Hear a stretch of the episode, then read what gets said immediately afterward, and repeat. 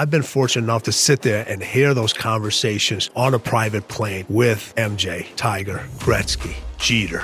They are so freaking competitive. That's the one thing they all have in common. What would they say mental disorders they have? They'd have to come up with something new.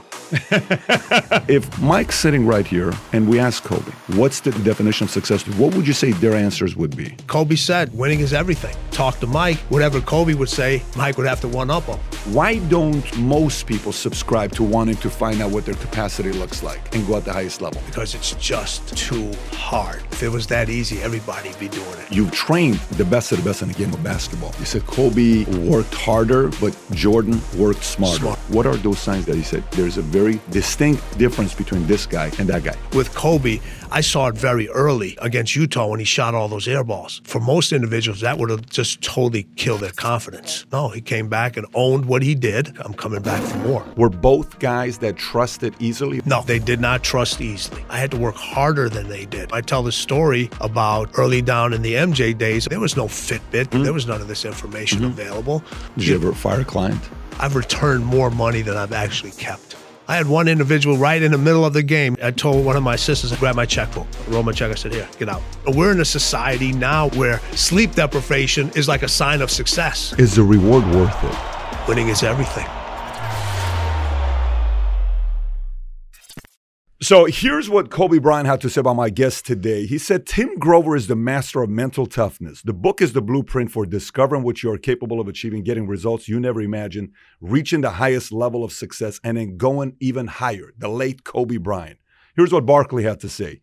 If you compete at anything, sports or business or life, you need this book. No one knows more than Tim Grover about competitive intensity, killer instinct, and crushing the other guy. He is the best at what he does creating champions. And Michael Jordan called him the asshole. Not an asshole, he called him the asshole, which he took it as a compliment. So I can say to him because he said that's a compliment. And having said that, he owns a record. He, he holds a record on by Tim, and I don't know if you're aware of this record or not. You held this record for a couple years. But just for it a couple years. Just for a couple years. I'm going to tell you this. You held the record for the most F bombs ever dropped in an interview. Yes. We counted it. I think the numbers you were counting is like 72, whatever the number was. Your record was broken by Sammy the Bull Gravano. He beat you because it was a longer interview. We had only an hour. He had two and a half hours. So if we put the optics together, I think you guys are very close All to right. each other. But it's good to have you on, buddy. Really good to have you on. Thank you so much, Patrick. Thank you. It's an honor again to be back here with you. And I know you were telling me this is your uh, first uh, live interview you're doing for the book launch, which we are very, very excited about. I know you're, you, you know, I'm a big student of your uh, previous book, yes. that Relentless, just a fantastic. But we had the entire company read it. This complete different direction. Excited to get into it. I got a lot of questions for you, but before we get into the questions, in your mind, give me the difference between the book Relentless and the biggest difference between this book that you wrote that's coming out on May 18th. Relentless was a mindset. It was a mindset. Okay. It was just like what I was talking about with the other individuals that I dealt with, how they thought, how they went through different, how they went through different processes to get that end result. Winning is in all of us. We all want to win. But the path people take to get to winning everybody wants the end result and they want to feel the sugar and the, the the the confetti and all that other stuff. But what you have to endure to win, no one wants to talk about. And that's what really winning is about because you spend more time enduring it and being in a, a pl- and not in a good place.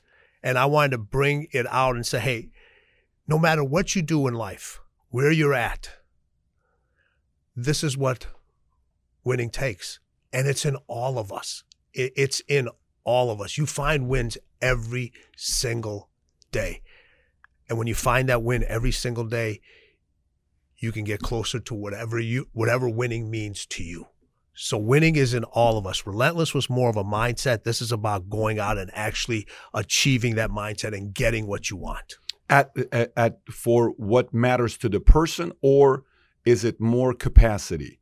Meaning, you know, you meet somebody where you say, this guy's got a big upside, man. That guy can really kill it. Oh my gosh. And then he says, Tim, I just want to be an all star. I'm good with that, man. I don't care to win a championship. I don't care to be on Mount Rushmore. I don't care to be one of the greatest of all. If I never make it in the Hall of Fame, I'm going to live a happy life. I'm going to be totally okay with it. So, is winning to you the individual's level of success they want to have, or is winning to you somebody that goes out there and says, I want to find out what my best version looks like? I want to find out how what my capacity looks like. How do you judge it? It's by the capacity. Okay. It's always a capacity. You know, if you don't, people they look at winning and finishing as the same. Those individuals that you're talking about, they're just looking to finish. They're just looking to finish their career. They're like, okay, this is what I, I got this nice house. I'm finished over here. I made the NBA or made the end of that. That's finishing. And a lot of people to that, they're like, they feel like if they finish, they've won. These individuals, it's a completely different, it's a completely different level. So you have individuals that go out and run marathons. You know, if you compete at the highest level and you're an, a person that just runs marathon, the chances of you winning that marathon are pretty much zero. But you're going to finish that marathon. But being able to finish that marathon puts you in a mindset to win at something else. So there's always what's next, what's next, what's the next thing that's going on. You know, we talk about what Kobe, one of his biggest lines is, you know, don't rest in the middle, rest at the end. Winners rest at the end. Mm. When you talk about fit, people that just want to finish, just what you said, they rest in the middle. You know, it, it, for the longest time, I was people asked the question, you know, what's success to you? What's success? You know, when those questions, what's Sure. the key to success? Oh, the key to success. And I've heard a million different things. You know, marry the right person. You know, faith, hard work, save money, make money, read books. You know, do, all this stuff that we hear from a bunch of mm-hmm. different people.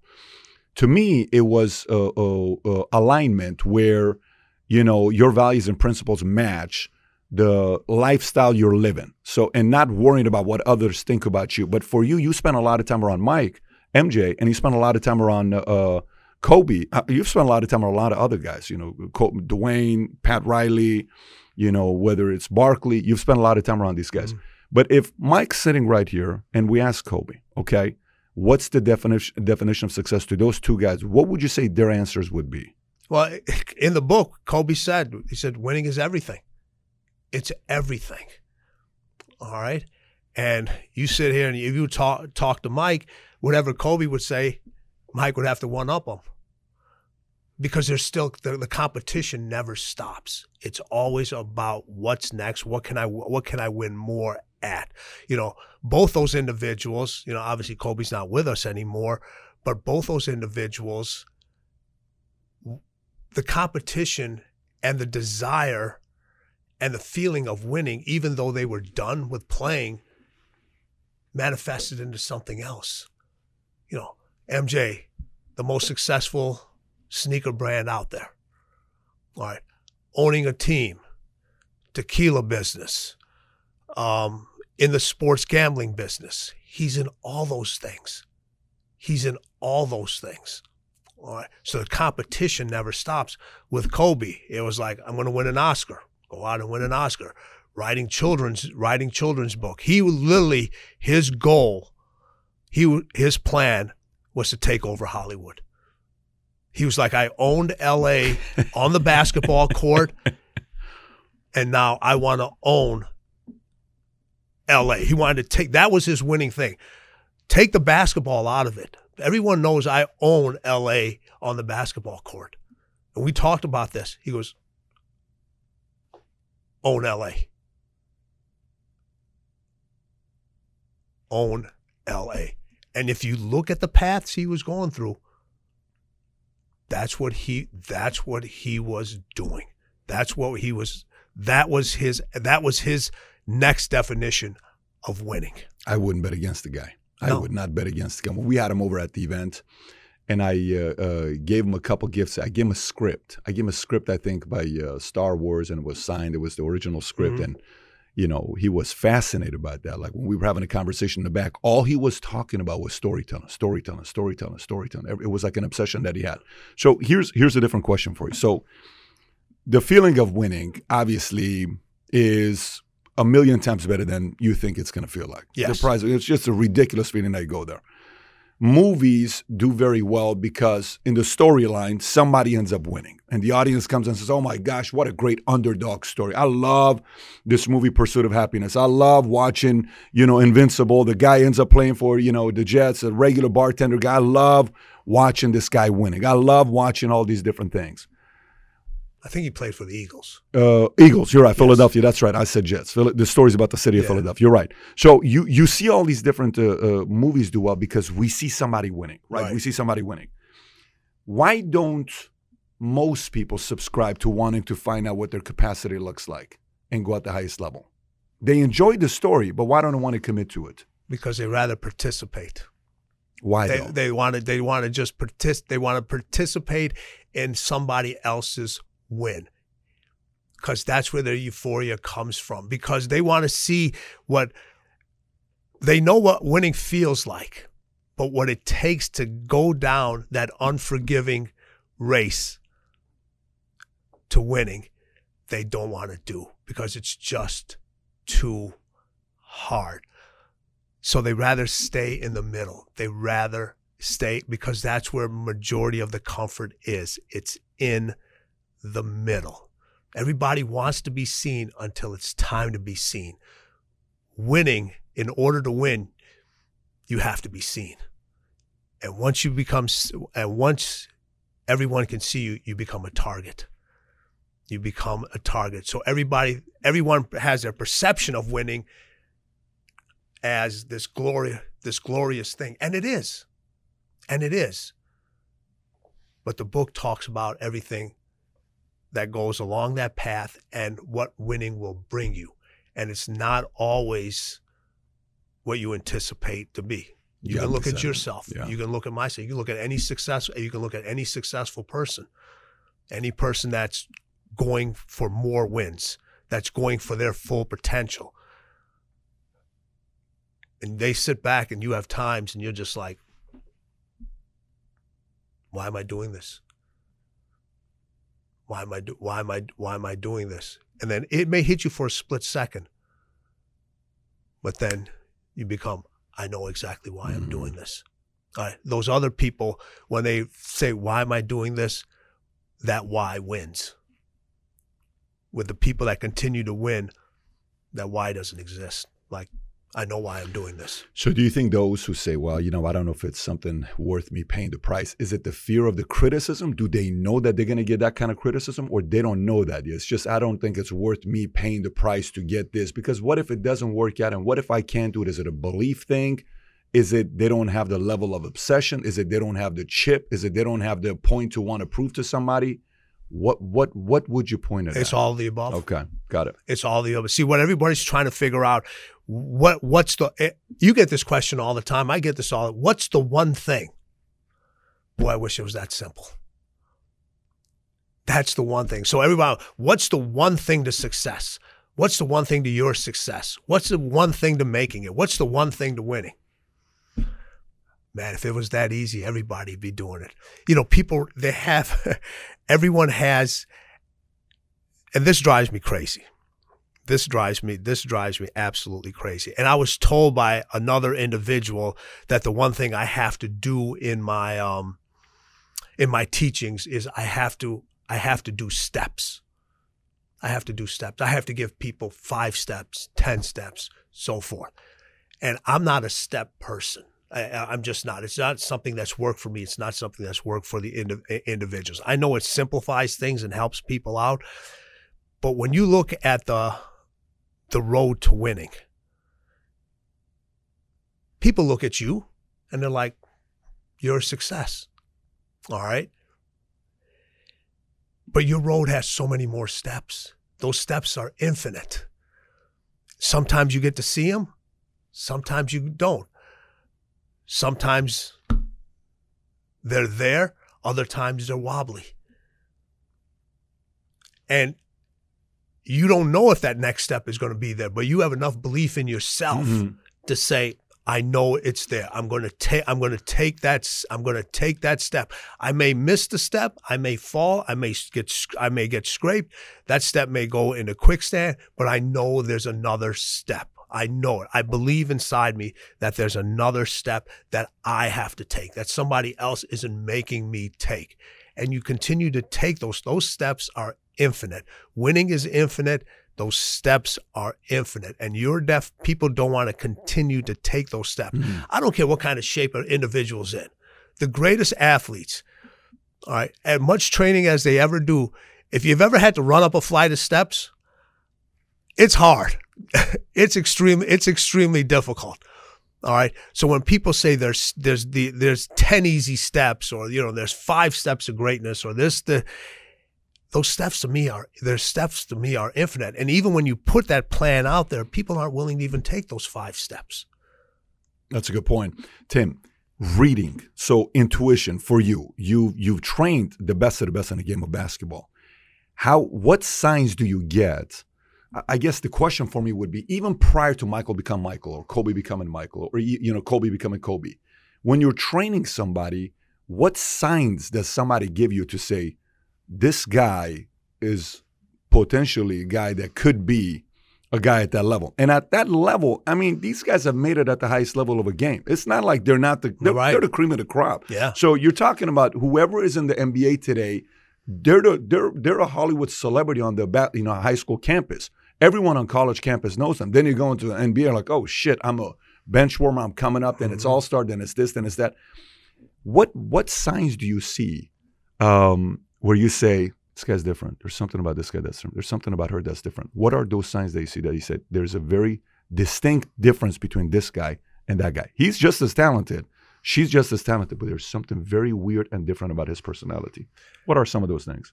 He just if you just pay attention to the details, you pay attention to the details, you can those distinguish those distinctions are easy to are easy to see. All right.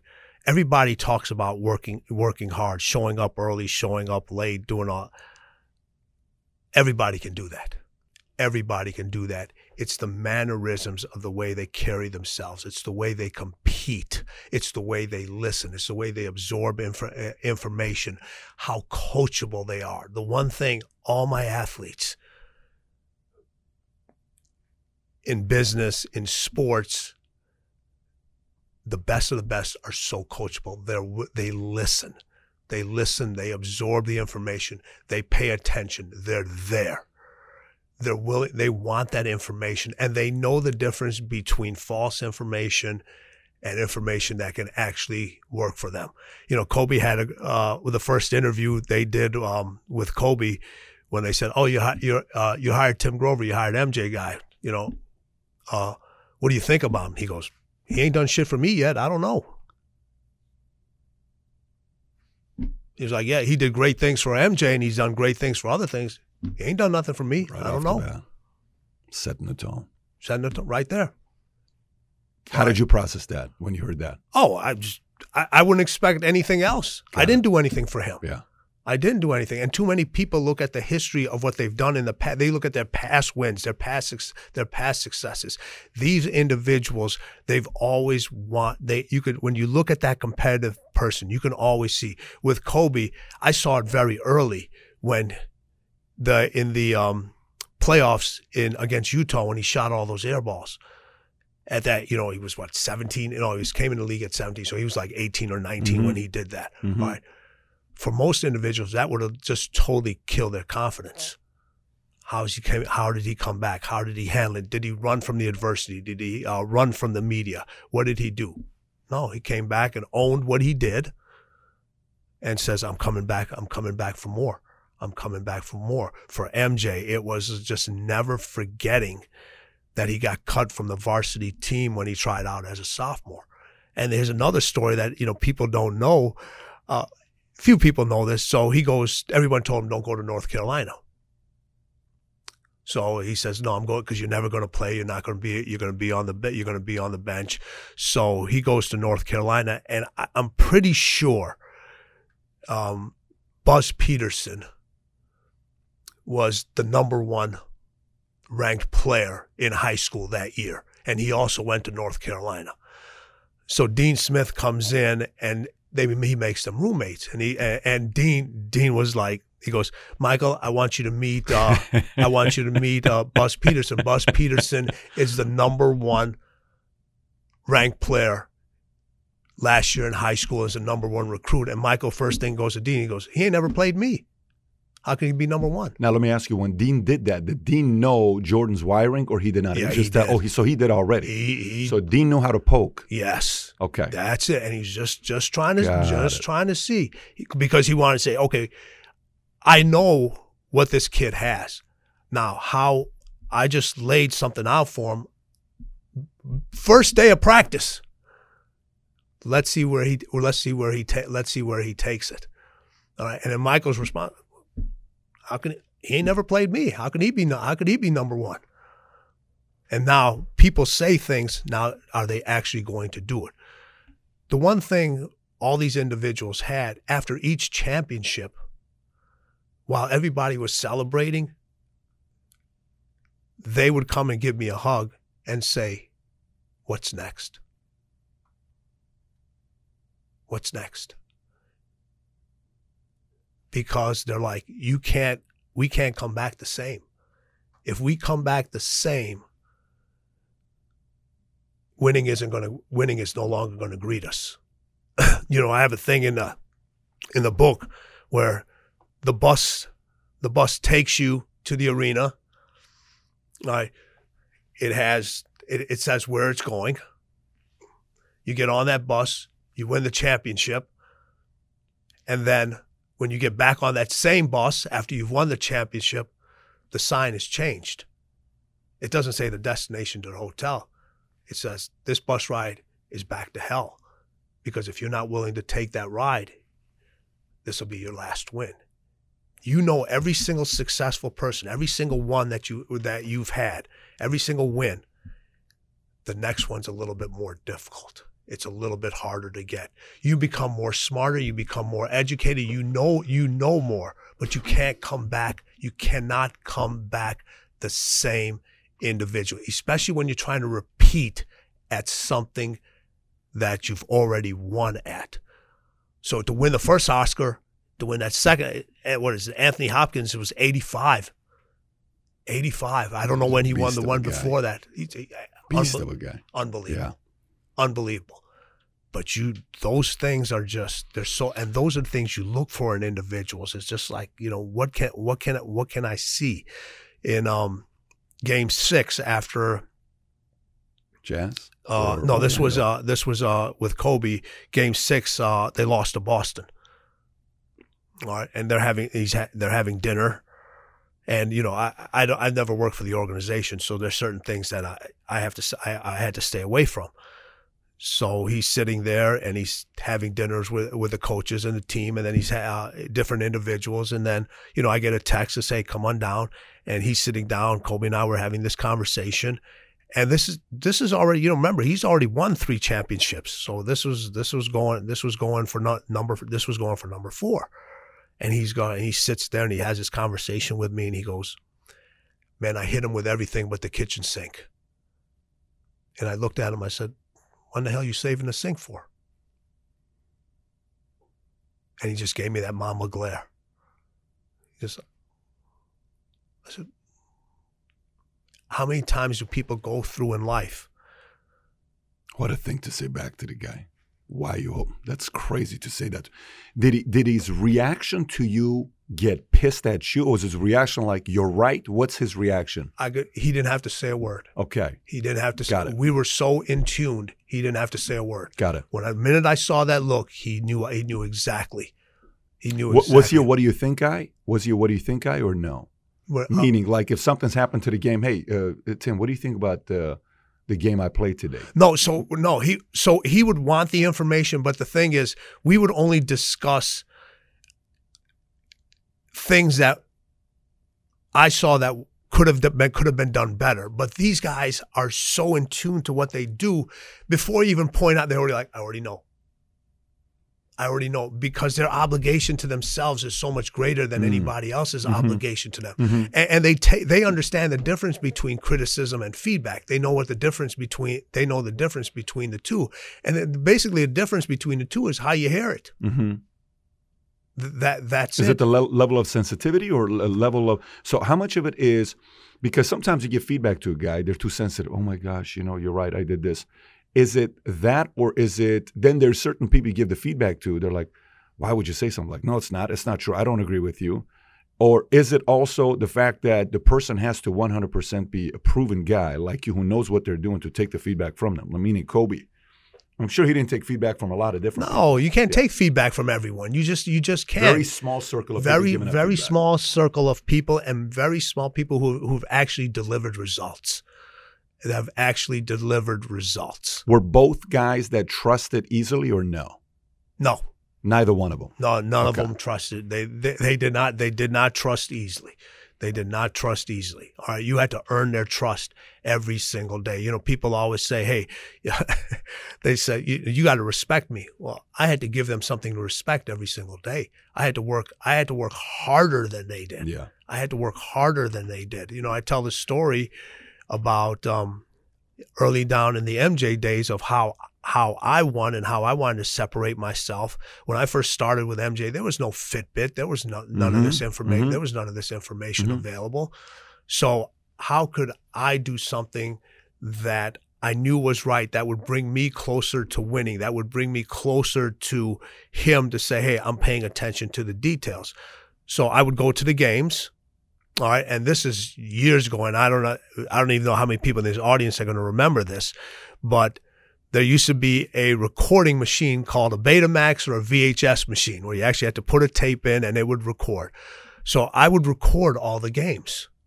All right, because when I'm at the game, I don't have time. I, am wa- I'm trying to watch what what I'm seeing. So the games would finish. You know, by the time we got out of the locker room, it would be 10:30, 11 o'clock. Sometimes we'd go out to get a bite to eat. So I get home about 12, 12:30. I have to rewatch the game because the workout next morning is either at 5 a.m., 6 a.m., or 7 a.m. Hmm. All right. I have to rewatch the game because I have to count his steps. I have to count. I, details. I have to count. I have to. I have to count his steps. Not only just count his steps. I got to know how many times he went right, how many times he went left, when he went backward. Did he land on And left how are you using that? How are I- you using that for what? How is that intel giving you?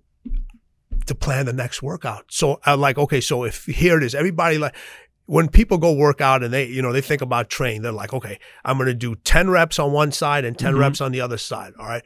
Well, if he's gone, if he's if during that game he's going one way more often than he's going the other, I can't work out the legs the same. I can't work out the body You the same. I- you can't work out the That's same. crazy. You, you can't.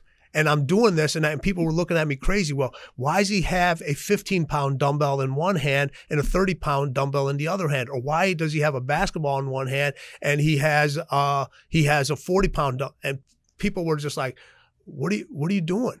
What are you what are you doing over here? And I'm like, I don't. This body, this body, t- this side of the body does not need the resistance that this side of the body does. Some days they may be equal, other days they may uh, may be Mhm, different. One day mhm. we may only say, "Listen, we're only going to work this half of the body. We're only going to work this half of the body out. We're not even doing this half. This half is this half is designated for recovery. This half is designated for a workout." All right, and those were the details that I paid that I paid attention to, and that's how I got when I spoke. They paid they paid attention. They paid attention to me. Winning doesn't know. Winning didn't know my name. Winning doesn't know who in the hell you are. You know, winning keeps its hands in its pocket. It, it's going to keep its hands in its pockets. You know why? Because it doesn't want to point to anybody who isn't worthy. Y- y- uh, Tim, have you watched the Tigers documentary? I have parts? not seen You it yet. seen? I have Okay. not not seen So it. yet. I, I think you'll get a kick out of it if you watch the documentary. So um, I watched the documentary and I'm sitting there saying, wow, you know, the role his father played in Tiger's life. I don't know if Tiger's Tiger without the father. You sit there and you think about something from two years old. So what if your dad's like, if if Tiger's my kid, would Tiger be Tiger because of golf? Probably not. I'm not a golf guy. So you sit there and you think about some of these guys that get at the level that they get. You know, how the mom pushed. You know, people think dad was a disciplinarian. Tiger's mom was a disciplined one. Mom, dad was a little bit more easygoing. You think about Michael, the story with his dad, where the one part in the last dance he says, you know, his dad's like, oh, you know, why don't you just go out there and do what you're doing? You know, I'm going to go here with your brother. And his dad was kind of uh, challenging him, playing Yeah. some mind games with him. And he talked about it in the last Yes. dance, right? And Michael said, when you're going through it, it's very difficult. It's torture because you don't know what's really happening to you when someone's challenging you. I don't know the story about Kobe, who it was. Obviously, his father played, and I have that Mhm. idea, but I don't know who, you know, uh, the role dad played. I- i- in a mathematical formula, you'll hear, you know, uh, Pythagorean theorem. If you take this and you take this Sure. and you take this equals this, right? If you want to make a bomb or if you want to make an explosive, you're in the military, you're a Navy SEAL. If you take this, you combine it with this, you combine it with this, it equals an explosive product that you're producing, right? If you want to make a milkshake, you know, you take this, you combine this. Everything has a recipe. There's a recipe to the madness, specifically to the madness, not all the other stuff. If you were to take the recipe of a guy like a Tiger or a Kobe or a Jordan, I'm specifically talking about those who are not one of the best. I'm talking about Mhm. the GOAT League we're talking about. Is there a weird family member that psychologically messed with you a little bit to challenge you? Is there a massive setback in life with a ton of pain? Is it someone you love so much that you want to make proud? Is it a massive public humiliation, you know, where somebody embarrassed you? Is it is it the DNA of the individual? Because the same four kids could be from the same family, but only one of them ends up becoming. You have the same Mhm. pretty much structure. How do you not come out of it and all four? of them?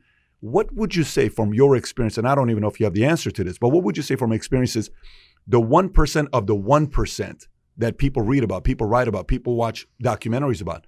What separates those guys? all, everything that you mentioned, everything that you mentioned. Obviously, listen, you're not going to be a great if you don't have the genetics to be a great a- athlete. No matter how much training you do, you're just never going to be. You're never going to be able to reach that level.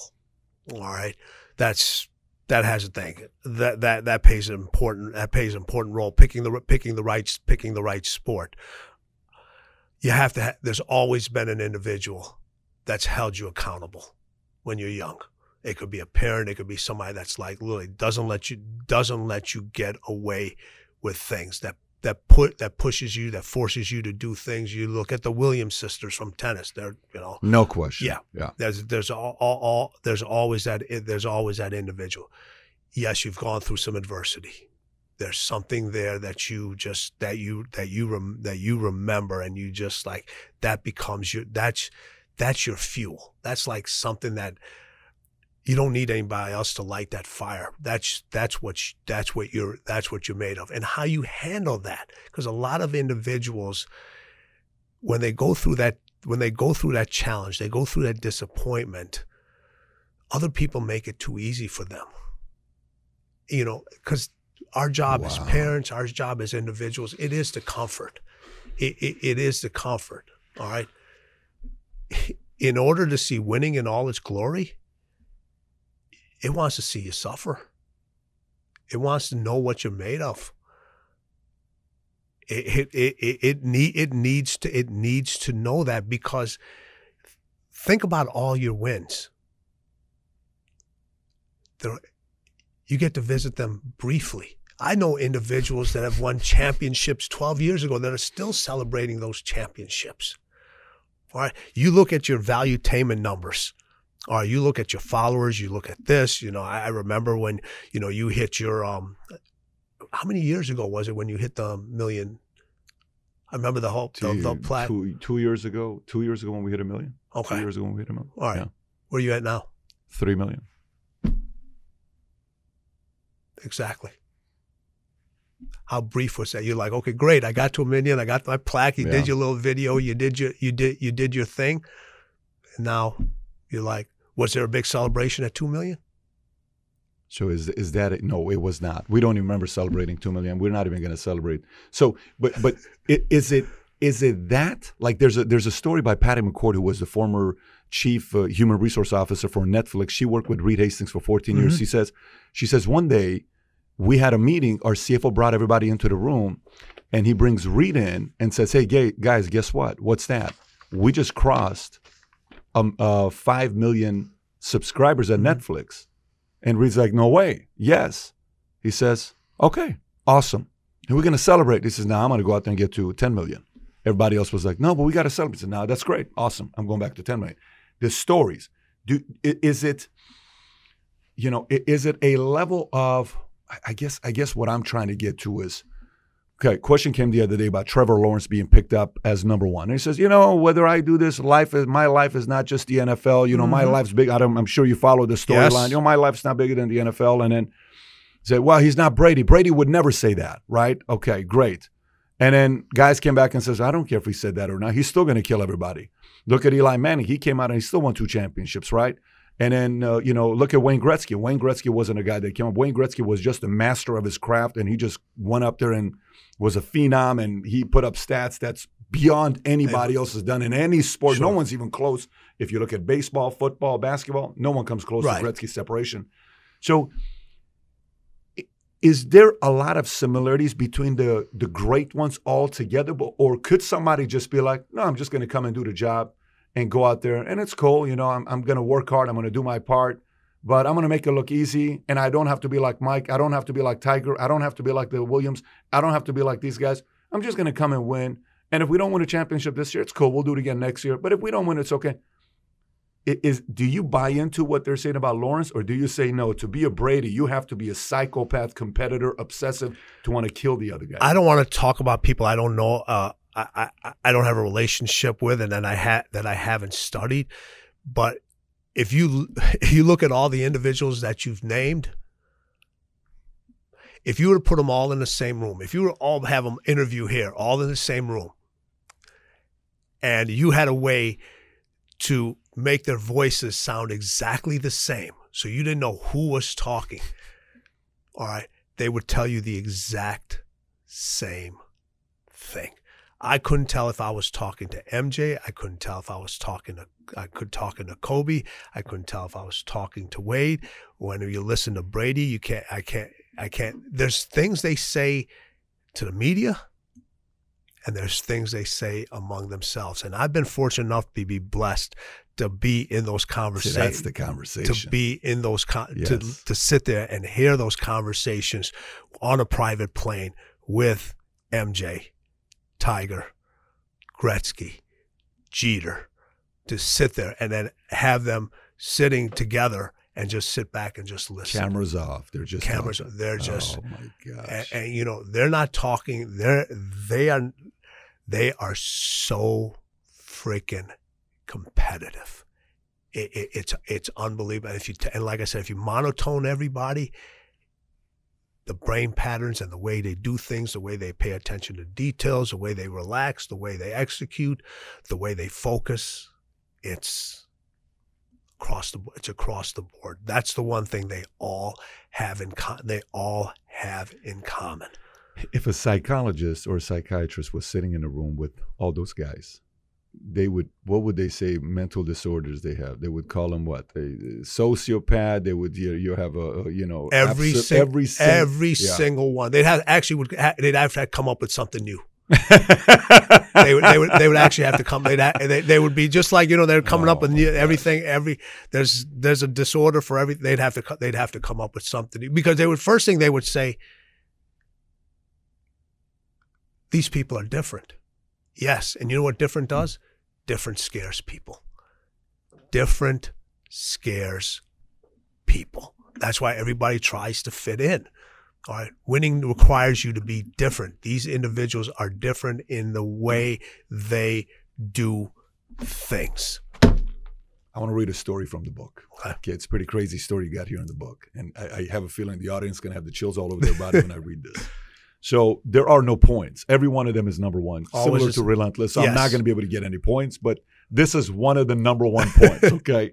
so you say uh, on page 103, winning wants all of you. There is no balance. There and balance, no balance, you know, is a very uh, uh, trending topic. People yes. always want to say it's not healthy to not live a balanced life. It's not healthy to do this. But here's a story you tell. When my daughter was around five years old, she was watching me pack for a long road trip, and she asked, Daddy, why do you have to travel so much? This is how I take care of our family, I told her. I travel for my work so I can care for care take care of you and mom and put food on the table. She was quiet for a moment and then she said the words that stung me harder than anything that has ever been said to me. If I eat less, can you stay home more? Holy freaking moly. Yeah. Oh, dude, I'm t- I read this. I was like, I was just kind of like shaken by it. My daughter, you know, same age when you tell her she's about to turn five years old. How do you explain this to the average guy? It's like, well, that's why you should stay. That's why you shouldn't work that hard. That's why you shouldn't go after 10. What are you doing? Is that really a good father? Are you really doing the right thing? Are you wanting to go through the pain? Why don't you just kick back a little bit? Why don't you just relax a little bit? And the next part of that, like I said, most people would be like, okay, the story would be, yes, I unpacked. I decided to stay. I kept packing. I kept, Why, pa- I kept Why? packing. You need to be true to yourself. And here's the thing. I knew what what she was asking. I knew what she was going through. But I I had to be selfish during that time. And I had to, the only reason I had to be selfish at, during that time is because I had a path and a goal that I wanted her to be able to achieve and her to be able to see. And knowing that I had to make this sacrifice now for the benefit of what was going to deliver down the line. And if I couldn't deliver what I wanted to deliver down the line, it would actually be more detrimental to myself and to the family and to my growth and to her growth if I didn't complete what I was set out to complete. Did, did she read this chapter? Has- She hasn't. They have. I have not allowed them to read the chapter yet. Really? Yeah, Is not. this the same daughter you're about to go visit, or Yeah. is this this the same daughter you're about Yeah. to go visit? So, the topic of guilt. Okay, I want to spend a couple minutes talking about the topic of guilt. I made a video like two months ago talking about guilt because it it messes with people. Last night I'm at the Breakers. Guy comes up to me says, "Patrick, I got to talk to you, man. I got to talk to you. I got to talk to you." I said, "What's that?" He says, "I'm a real estate developer." I'm killing it. I'm making millions. I'm doing so well for myself. I married my wife. She's my sweetheart. I'm 27 years old. I'm doing everything and everything I can. But I got a six month old daughter that just came, and I'm going through this and I'm going through that. H- How do you manage this? Because my wife is a stay home mom and she's trying to take care of the kid. But at the same time, I feel like I'm overworking in real estate. I'm working six, all this stuff that he's telling me, right? in my mind, I'm listening to this guy and I'm asking myself, first of all, there is no right answer I can give this guy. What No. are, you can't teach that. If you're asking it, whatever answer you give, the guy's already asking for permission to say what? He's just asking for permission, is what he's doing, right? We're saying, hey, make me feel good that I work less and stay home and kick back and relax. I'm like, I don't have an answer for you, buddy. This is not a decision I make for you. no. This is a decision you're going to make, right? How do you process the concept of guilt with people who you get to a certain level and you're working hard? You're like, oh, I can compete with this level guys, and this is great, and I'm going to go to the next level. Then you go to the next level, like, okay, six months ago, yeah, I, I can beat these guys as well. And then you go to the next level, and you're like, I don't know about this level. I think at this level, I'm okay being in the top 20%, but I can't, I, there's no, to be in the top 1% of this level, that guy does that, that guy does this, this guy does that. I'm backing off, right? Do you think that is a decision the individual has to make, or do you think that is a decision that somebody can be sold on by somebody else? Most of the time, that decision somebody else is sold on by somebody else. That that your decision to stop. The question I'm asking about the guilt side is the following I'm asking a, a, a guy's come in, he wants to be a killer, right? But he's hit the wall where he's experiencing similar guilt to the story you talk about in page 103, 103, right? sure. Yeah. So he's coming to you and he's saying, Look, uh, here's what I'm going through, Tim. You know, you remember that story you said on 103? I'm kind of going through this. What do you think about this, this, this, this, that? Versus the guy who's a Michael or a Kobe or this, he already knows. It, by the way, it doesn't mean it's not painful. It doesn't mean you're not going to have an emotional moment. It doesn't mean you're not going to cry about it. It doesn't mean you're getting to cry. But is it the individual's decision or is somebody else going to sell you on, don't worry about it, go think big, go after it? Who an- makes that decision? you- It's yourself. It's the individual decision. It's an individual decision. All right, listen. There's guilt that other people put on you. The worst guilt is you put on yourself. All right. Every every single decision, there's so much guilt that try people people try to put. Not only are you working so much, why do you need to go work out? You're going to eat that? Why are you dressed that way? Everybody's all. Those are all. That's just people's way of do of laying guilt on you. All right. So people are going to be constantly laying guilt on you. It's the guilt you put on yourself. You make a decision to be this is this is who I'm going to be. This is who I am. This is this is the person. This is the person and these are the consequences that come with being this person. How do you have that conversation? Guy asked me a question yesterday. I'm sitting there. Another guy comes, sits right next to my wife. We're having rest, uh, uh dinner at this place called Echo. And she asked, Well, how do you deal with your husband that's working like this, all this other stuff? How do you have that conversation? But believe it or not, most people don't know how to have this conversation. Right. Right. How do you have that conversation? Because many times if you don't have this conversation, this leads to marriage, you know, this leads to issues Sure. with friends, with family, with mom, with dad, falling out, all this other stuff. From your experience, I haven't been around for a while. You got wisdom in this more than we do because you- you're the expert in mm-hmm. this area. What is the right approach to take with the people you love the most? Your wife, your mom, your dad, your kids. Have the conversation early, have the conversation often, but your results have to dictate what you're doing. That's it. If you if you tell somebody I need 90 days, you got 90 days to deliver. Don't turn 5 years later and say you didn't deliver in ni- in 90 days. If you say, "Hey, I need 5 years. Yep. This is where I'm going." You better you better deliver in those 5. I told Michael, I said I need 30 days. I need 30 days before you before you make any judgment on, on the training, anything that's going on. I need 30 days. 30 days turned into 15 years. All right. So when you tell those individuals hmm. those re- and those results have to not only benefit you, they have to benefit them. They have to benefit them. All right. And everybody thinks by benefiting them, it just means, you know, from a financial step. No, it's not a fi- it's not only a financial standpoint. If you're putting in all this time now, all right, then when you do take that trip with the family and you do that, you're in that trip with that family. You're like you're you're like you've earned you've earned that time you've earned that time to be you've earned that time to be with them. When I was when my daughter was younger, I would move to LA to train Kobe. That was one of his requirements. He goes, I need you to I need you to live here. So I would and my daughter was a volleyball player. I said, give me the volley give me the volleyball schedule. All right.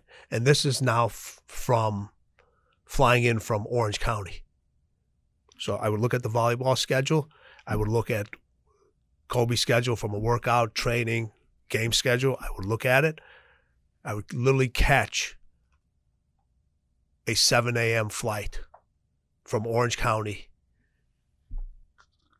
land in Chicago, go to my daughter's volleyball game for 90 minutes, drive back to the airport, get on the 7:30 flight back and be ready for the training session next day. Wow. How long did you do that? How, how long was that run? 7 years. Wow, buddy. Good for you, man. What a freaking story right there. 7 years. Now, did I make every game? No. Did I miss events? I did miss events. Was it a perfect situation? No.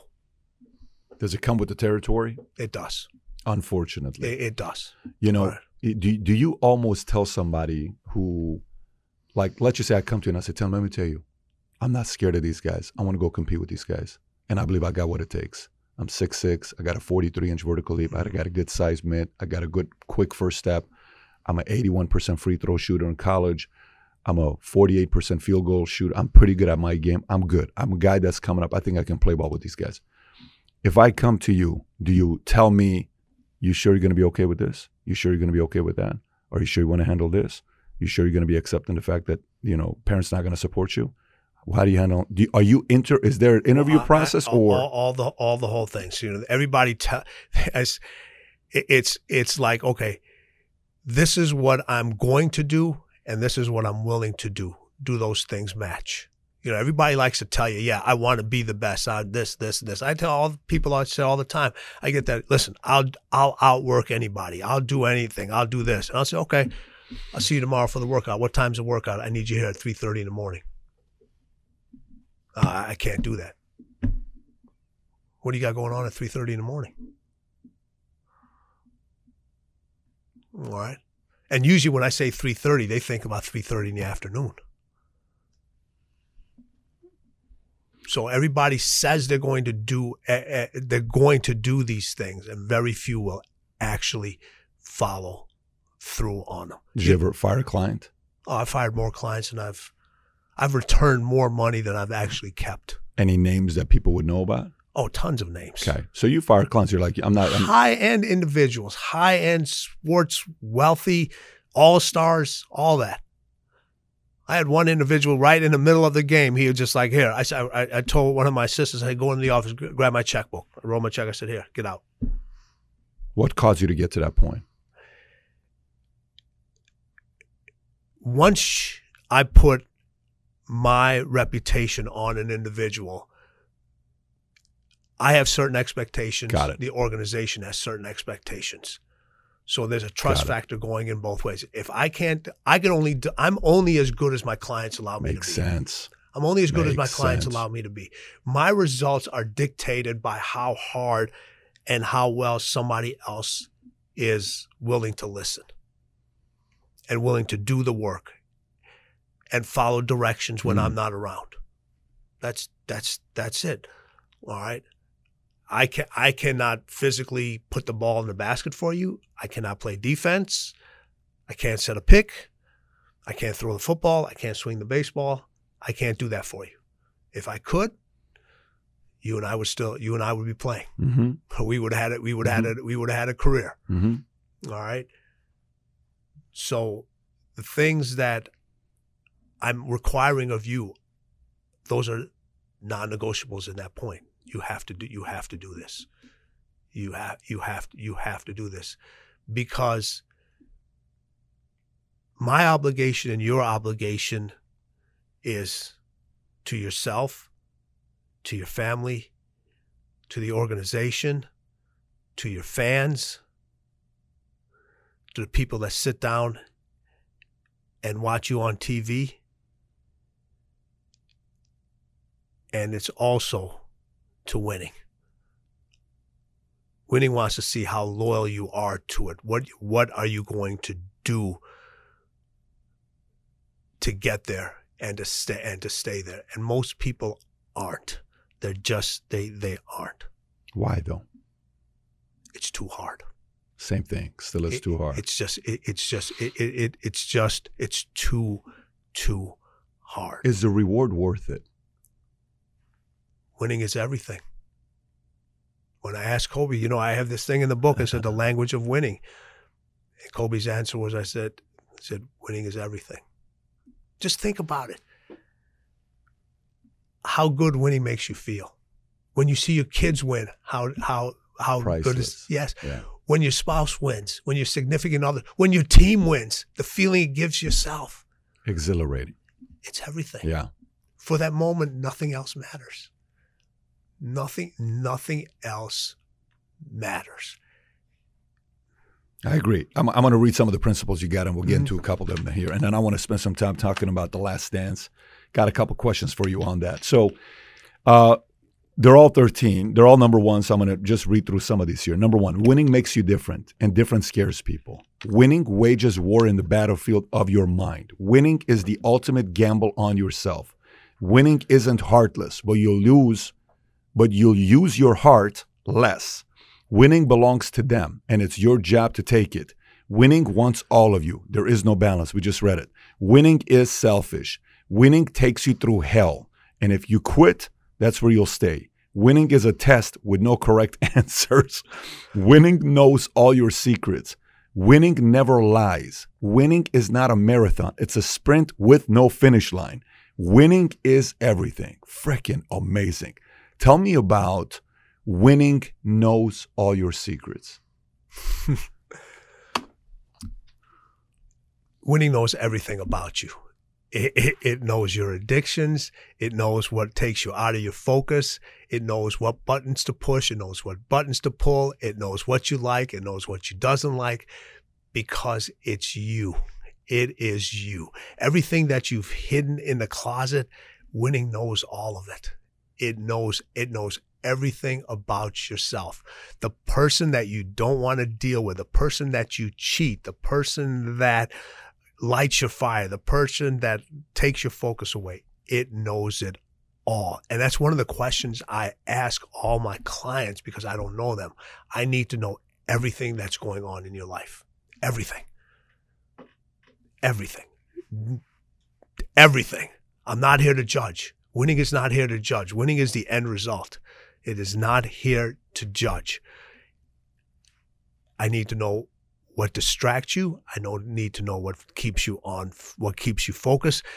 I give you. A, I know you like stories, so I'll give you this. I'll give you the story. I'm gonna take the. I'm gonna take the name out of it. So this was during. This was during uh, championship number. Uh, I forget. It was either number four or five with Kobe.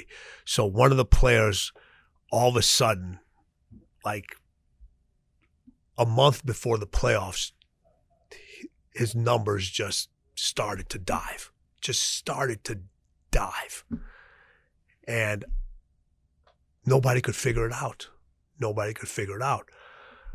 So Kobe goes, Hey, I need you to go talk to him. So I sit down and talk to the player. He goes, Man, I don't know what's happening. He goes, I'm working. He goes, I'm working out. I'm working out more. I'm staying in. I'm not smoking. I'm not drinking. I said, Whoa, whoa, stop. You're not doing what? He goes, I don't drink. I don't. I said, You've been in the league for how many years now? I said, Every single game, you've always, this ain't the time to change. This is not the time to do it. This is not the. This is a well-known player. Everybody knows who this Everybody guy knows is. who the well, player So he's changed a routine because he thought he it was going to be better because Got it. everybody Yeah. told him that this is what you're supposed to do. This is what you're supposed to do. Okay, you're getting the playoffs. These are the things that you need to do. But the thing, but winning knew, winning knew all his secrets. All right, and the things that actually allowed him to play at his best, he stopped doing Hmm. because everybody said this is the these are detrimental to you. And for most individuals they might be detrimental. But not to this guy. but not to the but Makes not sense. but not but not to this guy. It's just like those long hours. Long hours lack of sleep may be detrimental to a lot of people maybe uh, but for some people it's not. You know we're in a society now where we look at it where sleep deprivation is like a sign of success like everybody, oh man, beat the sun- beat the sun up. They show the you know they show the clock. They, they show the time they're getting up. They show the clock. You know it's three thirty in the morning. All right, so everybody thinks, well, if I beat the sun up, I'll be successful. If you're not productive when the sun is up, don't beat the sun up. So society pushes you in these different ways. what, what are your thoughts on sleep? How, how did you handle sleep with uh, your, your guys? How'd you handle it? one of the most important things I got Kobe to do was to take naps. Same thing with MJ, same thing with Dwyane, all my athletes. Recovery is so you can do all the recovery modalities in the world. Sleep, you convince them to sleep, take naps? sleep is, is sleep is the is the best is the best thing. So I would say just listen. You can show them all the scientific data. You can show them all that stuff. I said, let's do this. I said for for one week. I'm not asking you for one day. For one week, let's schedule it. I don't care if it's a 10 minute. I don't care if it's 20 minutes. I don't care if it's an hour. And said, let's see how your performance happens. Let's see what goes on with your performance when you take those naps. How do you feel? I just try it. All right. I said for one week. I said in one week. Back then, you're gonna play maybe three games, maybe four games. All right. Just go out and do it. And they saw and they saw and they saw the results. You know, you got this beautiful bike over here. All right. Every you know how to make it go. Fast. You know how to make it stop too, don't you? Yes. Everybody wants to go, go, go. You got to teach. You got to sometimes the greatest individuals. You got to teach them to stop. Now that stop is just for a moment. It's got to be a tough sale, though, man. It, That's- it, that's it, gotta it, be a it, sale. it's the hard. It's got to be the, the right the- person saying it for the person to the individual to want to accept that.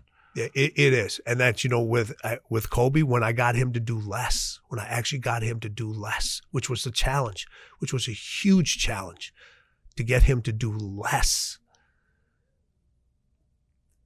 That's when things really changed for that. Things when really his the longevity of being able to play twenty, being able to play twenty years. That's what, you said. What you said? Kobe uh, worked harder, but Jordan worked smarter, Smarter. right? yeah. So Jordan was willing to take your counsel to say stop, but you would tell Kobe to stop. Kobe would come back in the afternoon, shoot for a couple more hours. Yeah. I, I would like so we'd have these crazy workouts late at night. You know, Kobe is, you know, he everyone knows about those things. We'd work out. All right.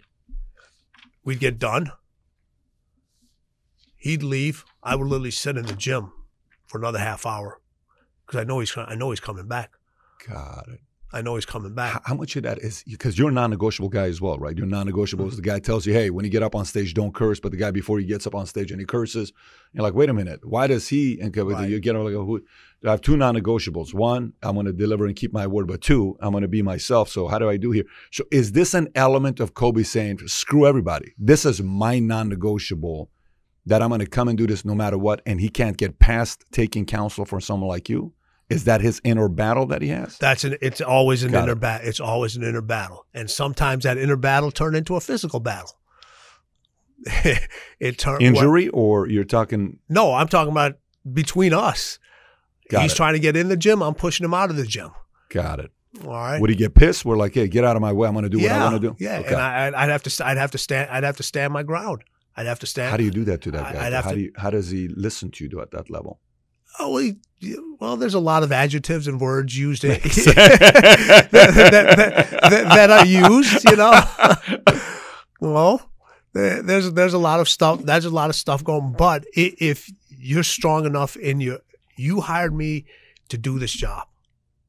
Let me do it. Trust me. Let me do my job. So, so by the way, is that a sign that Jordan's trusted more than Kobe did?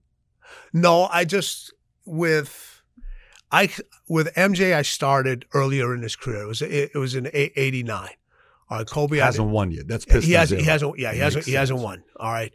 With Kobe, Kobe had already won. Three he had already won. sense. He had already won three. I came in during 2007. I came in during the Olymp during the Olympics time during the Olympic times. That that's when it's so he it, it was a totally it, it was different different stages, and I was only a- I from an outside training standpoint, I was the only trainer MJ had. Kobe had been through numerous, numerous during that time. During that time, a lot of them. So there was he had already had baseline of thinking. I, I give a great a great. He would love to do track work. Who's that? Kobe Okay. would love to do. Yeah. He'd love to run on the track. All right, and he was always taught to run in the same direction, same direction, same direction, same direction. All right. Well, I said, Kobe, if you keep running the bank on the same way, all right, every time you take a turn, the impact on your knee is the same. Because you, if you look at a NASCAR, okay, the the NASCARs, all the turns are left, left, left, left. So you can tell from the tires. So he was just like, this doesn't, I, I don't understand what you're saying. So I just, I literally put him in touch with a pit crew of the NASCAR individuals. I said, just tell them how the tires wear out. So did did both of them need to be explained, or did Michael just take the counsel, but Kobe needed an explanation? Michael took the counsel. Kobe always needed. Kobe always, needed the all- all- explanation. you know, when Yeah. you interviewed, Yeah. you, you when you interviewed Oh, him, no question about Yeah. it. Yeah, yeah, he's an explanation. Interesting. he needed an explanation. But both crazy psycho competitors. One needed an explanation. The other one is like, just tell me, I'll go out there and do The it. The other guy said, Hey, I hired you to do this. He goes, If I have to question you, then I've lost trust and I've lost faith in you. If I So this was Jordan Jo- did yeah. trust more than Kobe did. Yeah, but he was but he would always he, he would always he knew the difference between if somebody was trying to BS him and what was re- what was real. You know, there's a whole thing about winning never winning never lies. Yep. So that's the whole point. Is just like okay, he he just he had that innate ability to be like, yeah, this doesn't sound right. This uh, this doesn't this doesn't sound. He would always like, is this a gimmick? Like no, no. This is this. Mike is, yeah. Michael says no, no, no. There's there, there's there's no gimmicks. There's no gimmick. There's no gimmicks here. Just this is why we're doing it. This and it was a quick. It was a, and he wanted to see the results. Hey, let's do this. This is this. Kobe needed a little bit. Kobe, Kobe, you know, more of a Renaissance man. Did a lot of reading. You know, spoke what four, five language, proficient, proficiently. I mean, this was I. Kobe, Kobe could have done a lot of different things, and he Kobe could have been a private equity guy. Kobe, Kobe could have been a, uh, uh, you know, his mind is very. Eh, when I think about Kobe's mind, I think about an analytical, crazy genius type of a brain that he had. who have you heard this? You've heard this story before. Who goes out and knows that you sign Pau Gasol and the way you're going to communicate with him on the court is going to be in Spanish so nobody else can understand what's going on. So you're literally calling plays because everybody knows the numbers and so forth. You know, everybody knows what signs. It's just Yeah, like everybody yeah. knows that. So no sign. So he's they're literally talking back and forth, and the other eight guys on the court are like, "What are these two? What are these? What are these two individuals talking about?" You talked about in the GQ commercial, GQ video that you did. I think it was GQ that you did, where you said he was learning Mandarin because he was seeing the direction the NBA was going. Yes. What what a what a visionary of a guy to Seven be. years before, he owned. I mean, just unbelievable. Well, he, I mean, in China they loved it. I mean, he, he was Absolutely. They and he understood because he started to make those trips before. Like he would visit China, like not not because Nike sent him there, just like, hey, let's me and the team or sometimes a family, let's just go down there so people would see him. So he started he started to do his research, started to under, uh, started to understand what was going on. You know, just like when he who's a um, Luka Doncic for Dallas. He was trash talking and it's just like Luka was like, "Who's that speaking to me?" in his language. That's In right. his language. he turned on, he was sitting. Yeah. Yeah. In his language. So he spoke, you know, obviously he spoke Italian. He spoke, eh, you know, eh, everybody knows he spoke English. He spoke Spanish. He spoke Mandarin, and you know whatever else he was, whatever else he was working, whatever else he was working on. Fascinating thinking about this stuff. Yeah. But, but by the way, uh, you, you know, uh, you said sometimes the whole tire thing, right? When you're wearing it out, eventually you got your knees because you know Kobe had the whole knee Yeah. situation. You got your back, you got knees, you got all this other stuff. Wh- What What are your thoughts? I was sitting down. Uh, uh, we had a uh, one of our clients that was here, Dr. Gill. Dr. Gill, who does stem Oh, cells. sure, he says he knows you guys are good friends. yes. he said, yeah. yes. He actually sent me So- a picture of you yeah, guys yesterday. He was he was going to be here, to, but he said he had a seven o'clock flight. But we were talking about you, and he said the fact that you went with Kobe to Germany when he went through it. I don't know if you did or not. I but did. the- okay. I did. So, what are your thoughts? Because right now, I was PRP back then, right? And uh, platelet, you know, the whole thing that was, you know, he went and got the injections, came back younger, rejuvenated. He's Mhm. going out there doing all that stuff. Now you're hearing a lot about stem cells.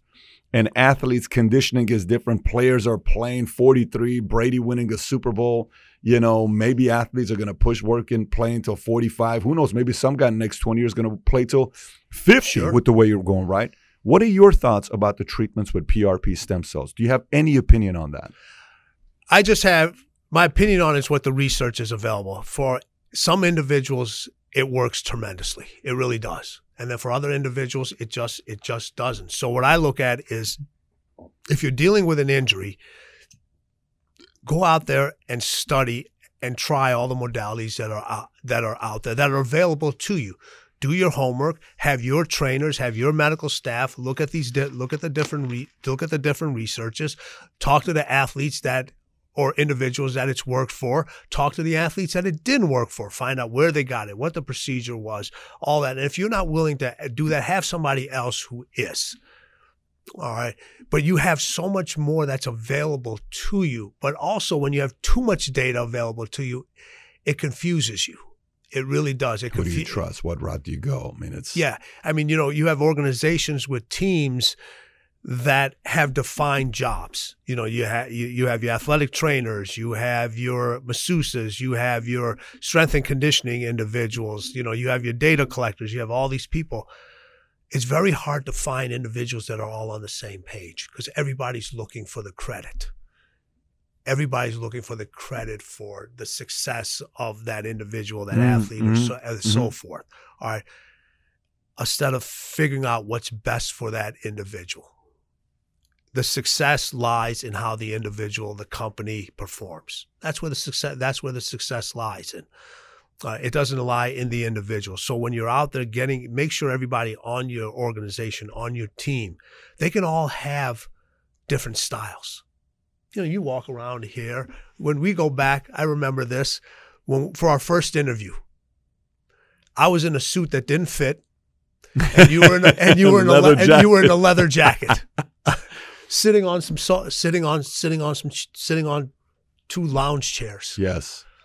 All right. Sitting on sitting on two lounge chairs. All right. That was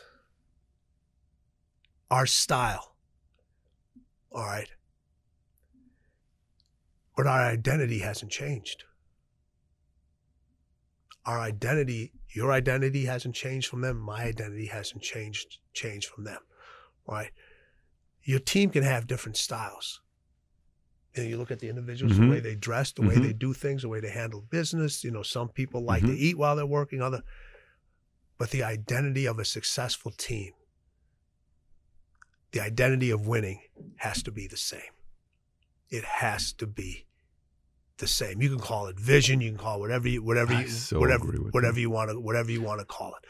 All right.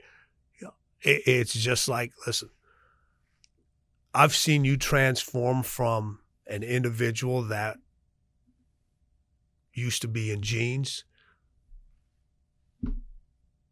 Now look at your hairstyle. You're constantly changing, cha- changing your hair, but your identity hasn't changed. Your identity from where I first met you to now is exactly the same. It's exactly the same because you know who you are. If winning's not going to lie, you can't lie to winning. Too many people don't know who they are and they lie. They lie without even saying a word. There's so much truth behind that. You know, uh, um, I'm in um, I'm in Palm Beach. I'm looking at a house. Realtor who comes in starts talking to me. My realtor says, "I just want you to know, I'm the best of the best in Fort Lauderdale, but this guy's the best of the best in Palm Beach. I sell twenty million dollar homes. This guy sells hundred million dollar homes. He was selling Trump's house for like 140 million, and he takes and shows us the house. Like Sly just bought the house. He sold him the house, and we looked at the house had because it was his house before he sold it to Sly for like whatever the number was, 35 million. And while I'm with him, he gets a call from uh, Steve Wynn. So say, hey, what's up? Hey, I'm here with a friend Patrick. Hey, what's going on back and forth? And then I said, so how long have you known Wynn, Trump, all these guys? How many of these guys do you know? He says, 35 years. I've known these guys. Okay. Tell me the personality. So he starts kind of telling me the personality, all this other stuff. He says, you know, some of the guys that make it at the small percentage of, you know, 1% of 1, whatever that number is, they have very few friends. They have a lot of people they know, but they have very, very few friends. Mhm. How hard is it to be friends with a guy like? Was there a was Michael more a friendly guy who he had a lot of friends, uh, or, or you know, Kobe is known for not being a guy that had a lot of friends. He was kind of a loner himself. He was more to himself than it was the other way around. But what what could you say about who they let in and how easily they befriended people? They let very few people in, and they both of them didn't have a lot of friends. They just didn't. They Why do you think that is? Though? Why do you think that is? Well, one, they don't really look for friends. They look for allies. There's huge difference. A friend comes and goes when things are good, and they're gone when they're bad. And friends don't have answers. Friends give you the answers when something isn't going well. They say, "Oh, it's going to be okay. Tomorrow's another day." These guys, they're not looking for. They've never settled for okay in their life. So if you tell them everything's going to be okay, they're like, "That's a miserable day." That's a miserable day. They're not looking for friends. They're looking for allies. They're looking for allies. All right. Winning doesn't have any friends. Everybody that's won, they're all allies because they can relate to each Community. other. Exactly. Got it. All right. So those those are those are the individuals. Allies tell you what you need to hear. not what you want to hear. Is it because they all speak the same language and nobody else speaks the language they speak, the, the mindset language, whatever that may be? Yes, and it's speaking in very few words. The truth. The, how old are your kids? 974. All right. So here's the thing. You can always tell when a kid's going to fib something because the story gets real, real long. It just gets a little longer and long. And that doesn't change with individuals. You can, the truth is simple. It takes very few words. People understand it. It's then. When is the right time to tell the truth? It's always the right time. It's always the right time. Those individuals, they don't want to be BS'd. Allies will not BS you. When you're performing well, they'll let you know. When you're not performing well, mm. they'll let you know. If you're doing something destructive, they'll let you know. Mm. And sometimes your allies aren't even your closest, they're not even your closest associates. They just pop in to be like, they hold you accountable and they and they and they leave. That's it. But people don't want to be surrounded about those guys because you look in a relationship. Win, winning requires it requires all of you. And if it requires all of you, it requires you to be honest. So people cannot be honest. People cannot be honest with themselves. They can't be honest with other individuals. What's the first thing people say they want in a relationship? Honesty until you're honest with them. Mm-hmm. So what happens when you when you are honest with an individual and you tell them the truth? It's supposed to lead to better performance, better understanding. What's it usually do? It leads to more emotions, and more emotions lead to what? Less productivity, less uh, less of every less of everything because now you have to deal with an emotional situation. These people know how to go from one emotion to another quickly. They know how to go from fun to serious, serious back to fun, quiet to loud, loud to quiet. They have that. They have that ability to go. What a crazy thing you just said. You know, they said that about Tupac. I don't know who was talking about Tupac. He says one day I'm uh, sitting down with Tupac. One minute he's a poet. One minute he's a philosopher. One minute he's a crusader. One minute he's got thinking about his enemies. One minute he's this. His mind was. Is it the level of creativity, or is it the level of focusedness, or is it the level of they they feel all the sensitivities? They're aware of everything that's going. They what? are so aware of everything that's going around them. They are so. Aware. Does the smallest thing bother them? Is it the slightest thing could bother them, or no? It could. It, I, I won't say it bothers them. It they know how, they know whether they need to use it or not use it. They have the shortest memories. They don't forget.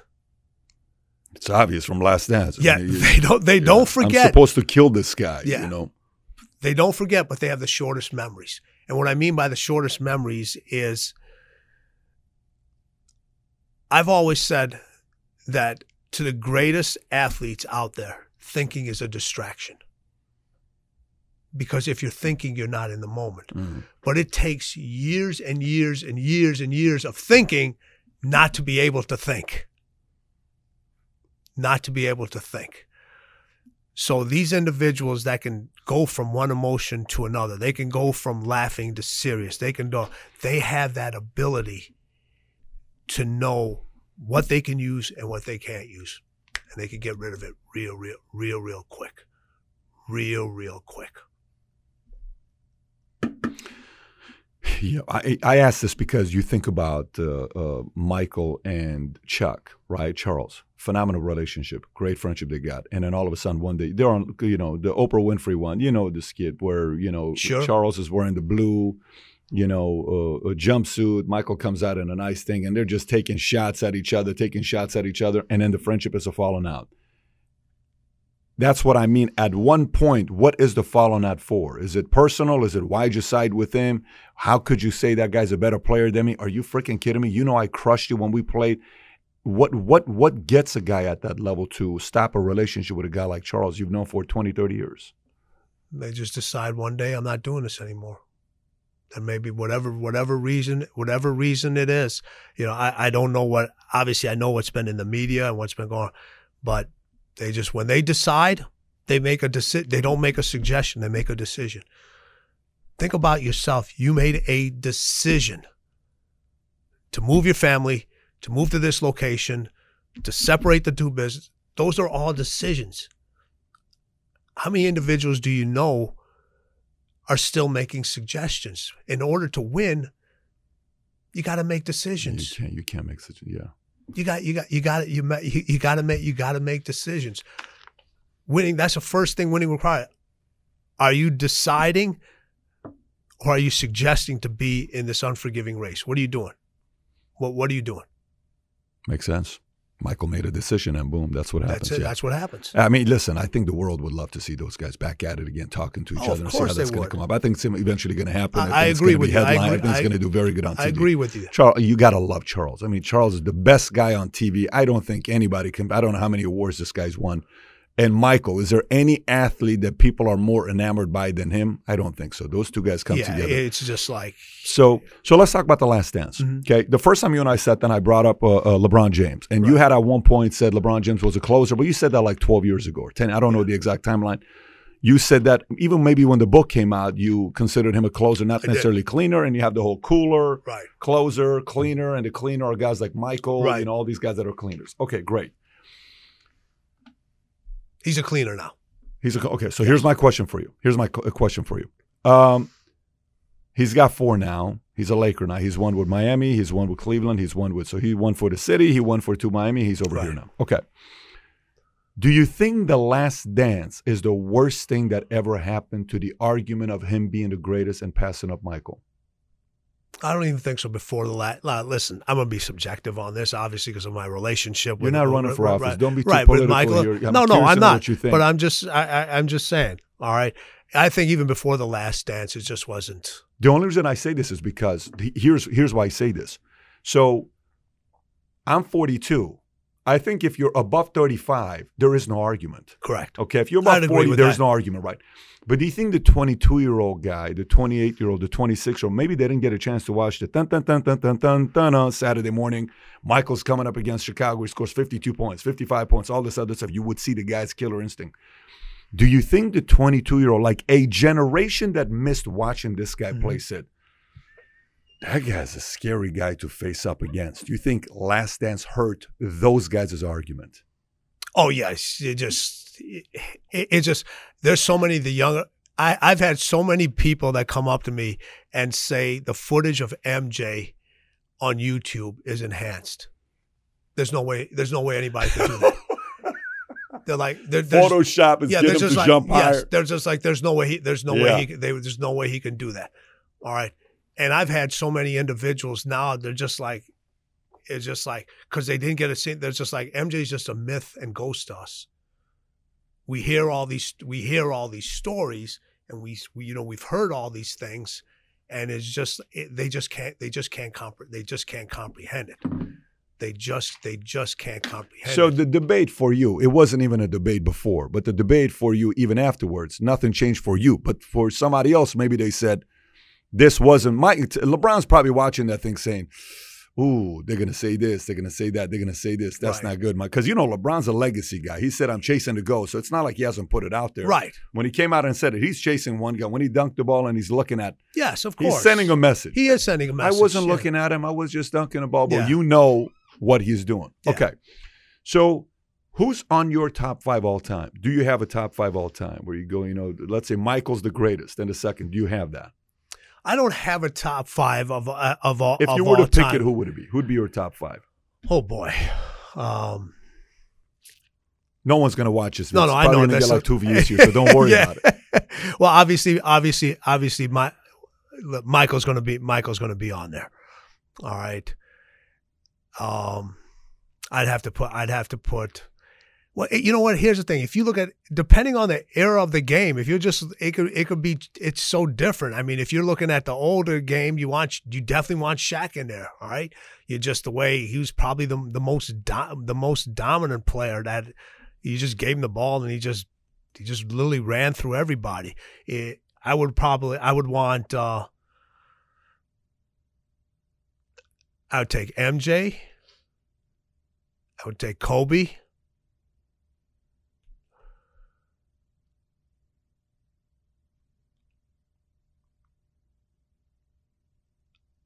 I'd put LeBron.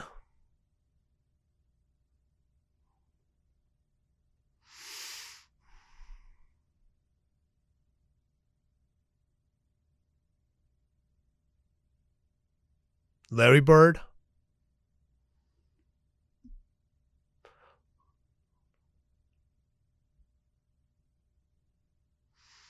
And who would my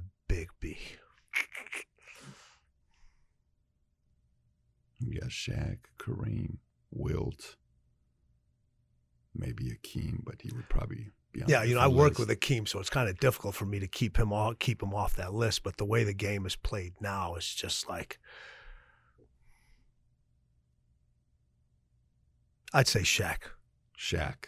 Yeah, That's a great list right there. that, that's you know lo- you got. It's You put- hard to you leave. put Bird in top five. Wow. put- yeah, you know why? In this game here, people forget he's another one. You go watch this. He could do every. Larry Bird on a game decided, I'm just going to go shoot with the left hand Yeah. today. Who does that? He's like, you're so bored with the competition that you come out and says, eh, I'm gonna, beat these guys with the left. I'm gonna go on. I'm I'm gonna play the. I I don't know if it was the first half or whatever half. He says, I'm just gonna shoot the ball with the left hand. Who does that? Who who do, who does that? he wasn't afraid of anybody. Nobody, Yeah. and could do it all. Yeah. Could do it. Could do it all. You know, one of the reasons I put obviously defense isn't a it isn't a primary thing in this sport anymore. But you know, obviously we know Michael could play unbelievable defense. We know Kobe could play under, uh, unbelievable defense.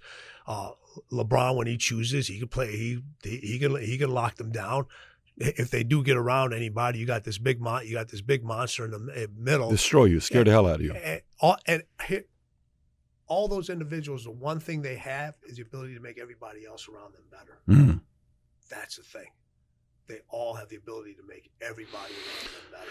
W- w- the Dr. J comes out and he talks about, I'm sure you saw it when he comes on and he that. says, Hey, you know, what do you think about your top five? And he puts his top five. It says first team, second team, first team, Oscar Robertson, Jerry West, Elgin Baylor, Bill Russell, Wilt Chamberlain, which obviously that's his era. I get yes. it. And then he says second team, he would put Magic, Michael, Larry, Malone, Kareem, the second team. So obviously Kobe's not on the list if you had to choose between. I think the way he did it is positions one, two, three, Sure. four, five is the way he did it. So he chose Kobe over. Uh, he chose Michael over Kobe. He chose Magic over Steph Curry. He chose Bird over, say, LeBron James. He chose Malone over Duncan, and he chose Kareem over Shaq, right? And then they asked him, they said, wait a minute, where's LeBron on this list? Mhm. And uh, he said, what were his words? He says, he is the guy who has led the change in terms of super teams. When he put together a team in Miami, he put together a team in Cleveland as well, and he put together a team in LA so he can pick his own team. I ain't going to pick my own team. The guy turns around and says, I'm sure you saw it. He says, well, LeBron's verdict would be there's been super teams for a long time. Everybody's had super teams. You guys had super teams. There was typically three or four all stars on the same team. He says, yes. Last words, yes. But we didn't go recruiting players. He did. So, one, thoughts on what he says. Two, what do you think about LeBron not being on his top five? Well, I mean, obviously the top five is what you said. That that's his era. These are the people that he knows with. Listen, when you go to war, you're going to go with war. You you you need to go to war with the makeup of the people that you know that you can trust. Yeah. You, you know your allies. These are his allies. Makes sense. These are his allies. By the way, it's a, it's a great list it's if an you think about it. It's, a, an it's a un- great uh, list to I have. mean, listen, you literally got the records Wilt has is unbelievable. You talk about championships, you know, everyone that that that's that's the guy. Elgin Baylor was that the first person to do all this stuff. The triple double here, Jerry West, The logo. the logo. yeah. Does anything anything else needs to be uh, anything else needs to be said? So that says it. This was an era. These are a lot of these individuals. He competed. You know, he competed. He had a he competed against uh, Dr. J. Competed against. You know, a famous fight with him and uh, When who was Bird. holding up? Was Moses Malone holding him? Somebody Yeah. was holding uh, uh, Bird by the neck, and Julius punched him three yeah, times so, in the face. So yeah. you know, whatever it is, and you know, Michael is obviously everybody said you know he's the he's the heir apparent to to to, doc, to Dr. J. So he's had he's had all the respect here. You know, obviously I'm not. He did it. He did it by he did it by position. All right. What if I'm putting this if I'm putting this team together, I would um if I had to take one person out out of here, well, it depends on if I had to take one person out of the, my second team. I have a feeling I know who you're going to I'd take out Karl Malone. Yeah. Who'd you put him instead of him? Duncan. I would put, I, yeah, I mean, out of this team, eh, it, keep, keeping LeBron out of here. If we're going to keep LeBron out of here, all right, I would put, Dun- I would put Duncan. Even if you there. think about this, I I would almost put think he- Charles, I would put Charles before Karl. I almost re- I'll put Charles before Karl. really. Yeah. I almost think he went 60s, 70s, 80s, 90s because I don't think he went 2000, 2010, and today because maybe he's going through era, then he's going through the greatest. I don't know if that's going to be his top five list himself, but uh, you know, i- i- again, the Last Dance. When I watched, I was sending you a text. I'm like, Tim, this is insane with the It stories is. that you're hearing about Yeah. this guy, left and right, everything that you're It's hearing. all was- true. That's, that's what makes it. Cra- By the way, when they recorded it, did they know? When they recorded that season, did they know eventually they're going to do a Last Dance? So that that was the plan. So that was always the plan. But the only person that didn't sign off Phil or Michael? was Michael. Got. Everybody else signed off w- years ago. Michael said, "I'm not signing off." He goes, "When it's time or when I decide to do this, I will sign off." And originally, it wasn't even supposed to come. It was supposed to come out in the fall. By the way, I mean timing wise, you Well- have the, the timing kind of worked in their favor. Yeah, so they were just like the last two episodes weren't even done when it when it started. The last two episodes were not done. They wait, were wait. So so They- when we sat down and we watched the first when two on a Sunday for- night, they had still not finished the last two episodes. The last two episodes were still not done because they hadn't planned on showing it until, but then because of the pandemic and everything had, and you know everybody there's like everybody's so they they literally went in and asked, hey, we need to, we want to move the production up. So they got in to move move the production up, and it was you know that's everybody everybody. I got whether the one thing I I have to say about Michael, and this is why I put him above everybody. Whether it is kind of like Tiger also. Whether you were a basketball fan or a golf fan,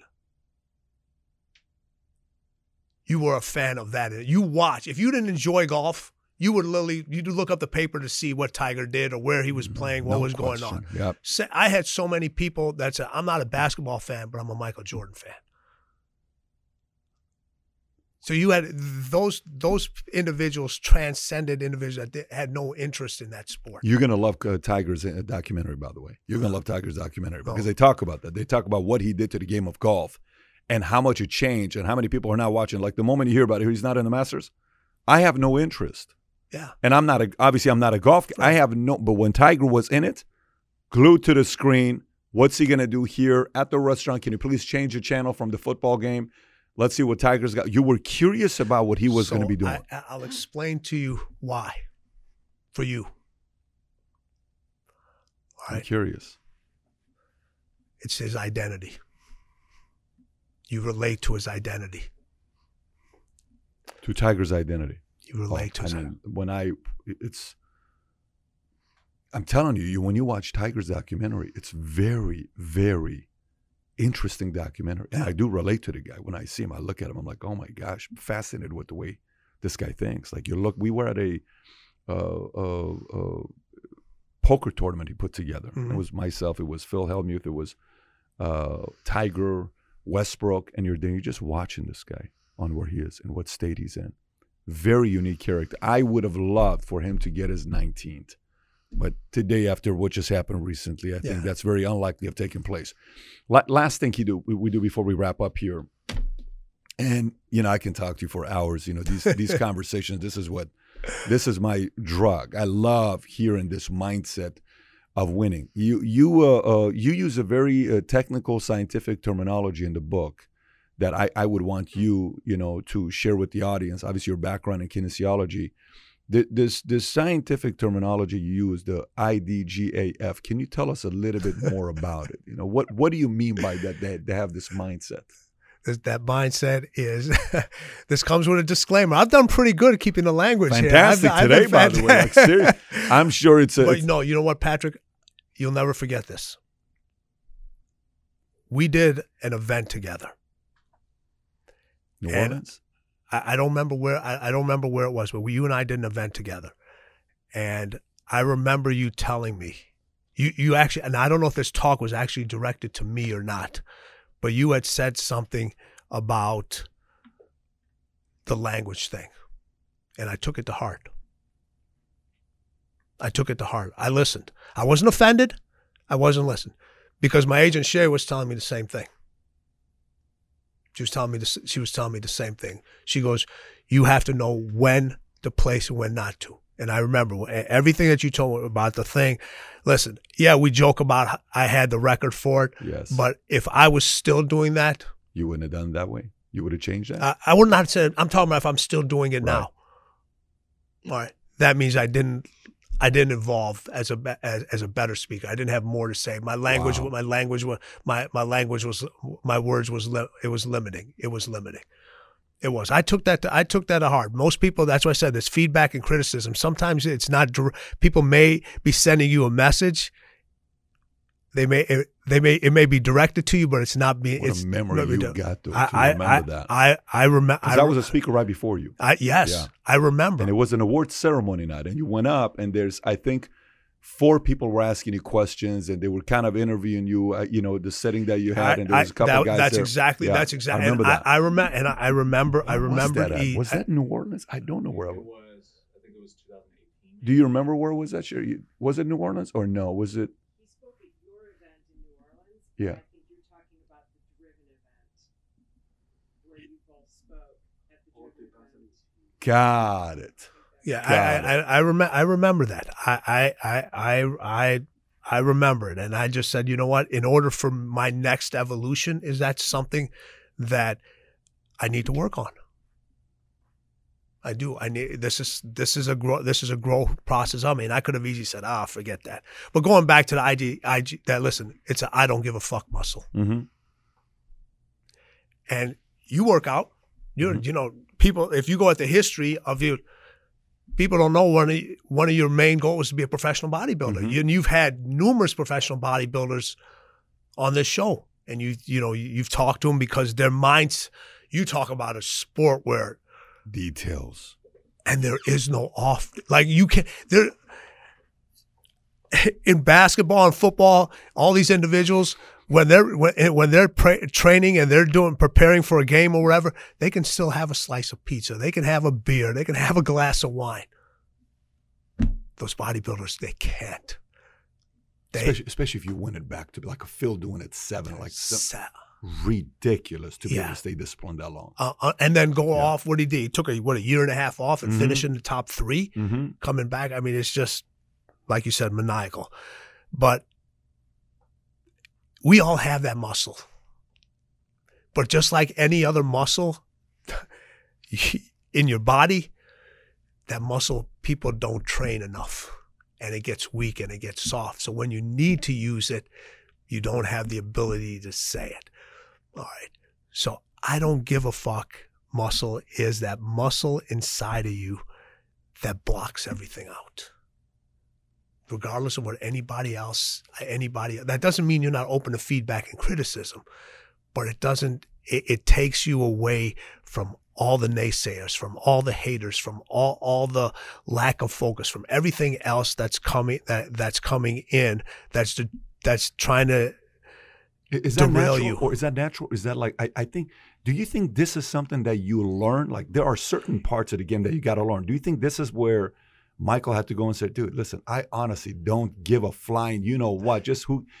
Is it an evolution for the individual? It's an evolution, and the one I, I would say the individual that's probably that the younger audience can relate to more than anybody else is LeBron on this.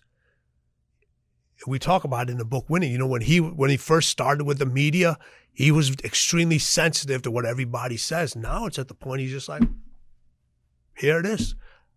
Uh, this is what I'm going to talk about. Here's my answer. This is what this is what this is what I'm going to do. He, that's one of the muscles he exercised throughout his career. That is so freaking powerful. That's a good point. That is so Yeah. that is so powerful.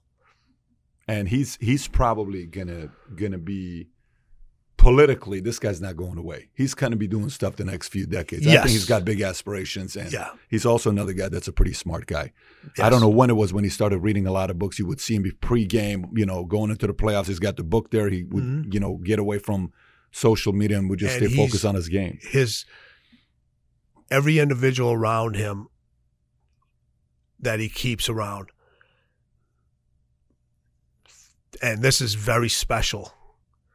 They are his close friends and they're his allies. Very difficult to find both. Very difficult to It's funny, find it's both. funny you say this because we were talking about Mark Wahlberg.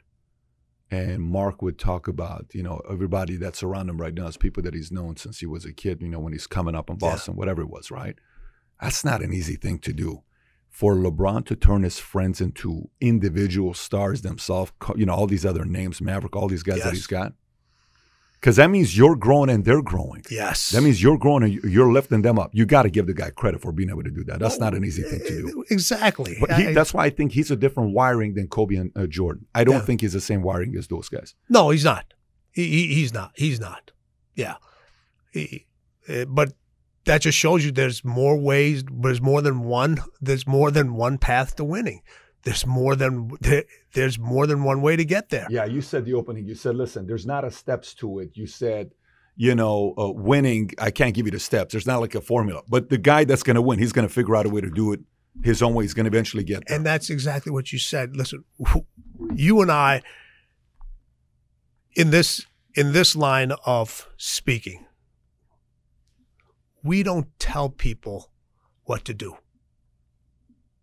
That was one of the biggest criticisms I got about Relentless was you didn't tell it. Well, your whole life everybody's telling you what to do. All right. How you got to where you're at, how I got to where I'm at, where how these individuals that we talk about in the book eh, in the book, there's the ability to what to think and how to think. And there's a huge difference. Everybody, a lot of the people in- our space, it's all about the, they give you information. This is how you need to think. This is the way it's done. Here, here it is. You lose your ability to how to think. And when you learn to combine the both, and that's what winning requires you to do. It's not it. all- It needs you to gather the information, but it also needs you to be able to think on your own. the onus has to be on the individual at the highest level to want to make that decision. You can kind of tell them where you can, you know, here's what you may want to think about. Here's this, here's what this person did, here's what this person did. But what do you want to do? The onus has to be on the individual to want to take it at whatever levels they want to take But see, they want it simple because w- when you ask them what do they want to do, they don't know. They want you Yeah. to tell them. They, they want you to tell them. I don't think for the one percent of the one percent, I don't think that the one percent of one percent, I don't think it works with those guys. I think for I think you can't get into one percent and show people here's if you do this, you're gonna get this. If you do this, you're gonna get this. Yeah. But there's the additional psycho level to go through that it's so much pain that you got to be willing to go through that. I don't think you can do that for everybody. Right. Anyways, uh, look, if you're watching this, when when Tim comes out with a book, I don't wait for it. I read it. If you've not read Relentless or this, you got to buy both of them. I'm not even recommending you just buy this book. Of course, you got to buy this book. We're going to put the link below for you to go buy it. That'll be at the top of the link to buy this book. But on the bottom, when you're ordering it, if it gives you the option to also buy Relentless, I highly recommend you buy both and read both. But obviously, this is the one that just came out. I highly recommend you go get that book.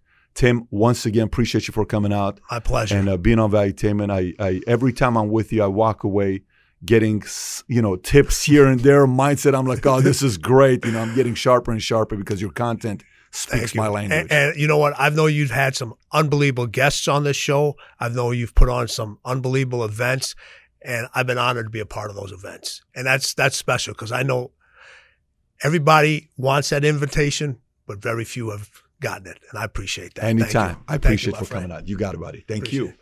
Learning about the mindset of winning never gets old, especially when it's coming from Tim Grover. If you've enjoyed the interview, comment below. And if you haven't seen my first interview with him, click over here. Or if you've never seen the interview with Kobe Bryant, click over here. Take care, everybody. Bye bye.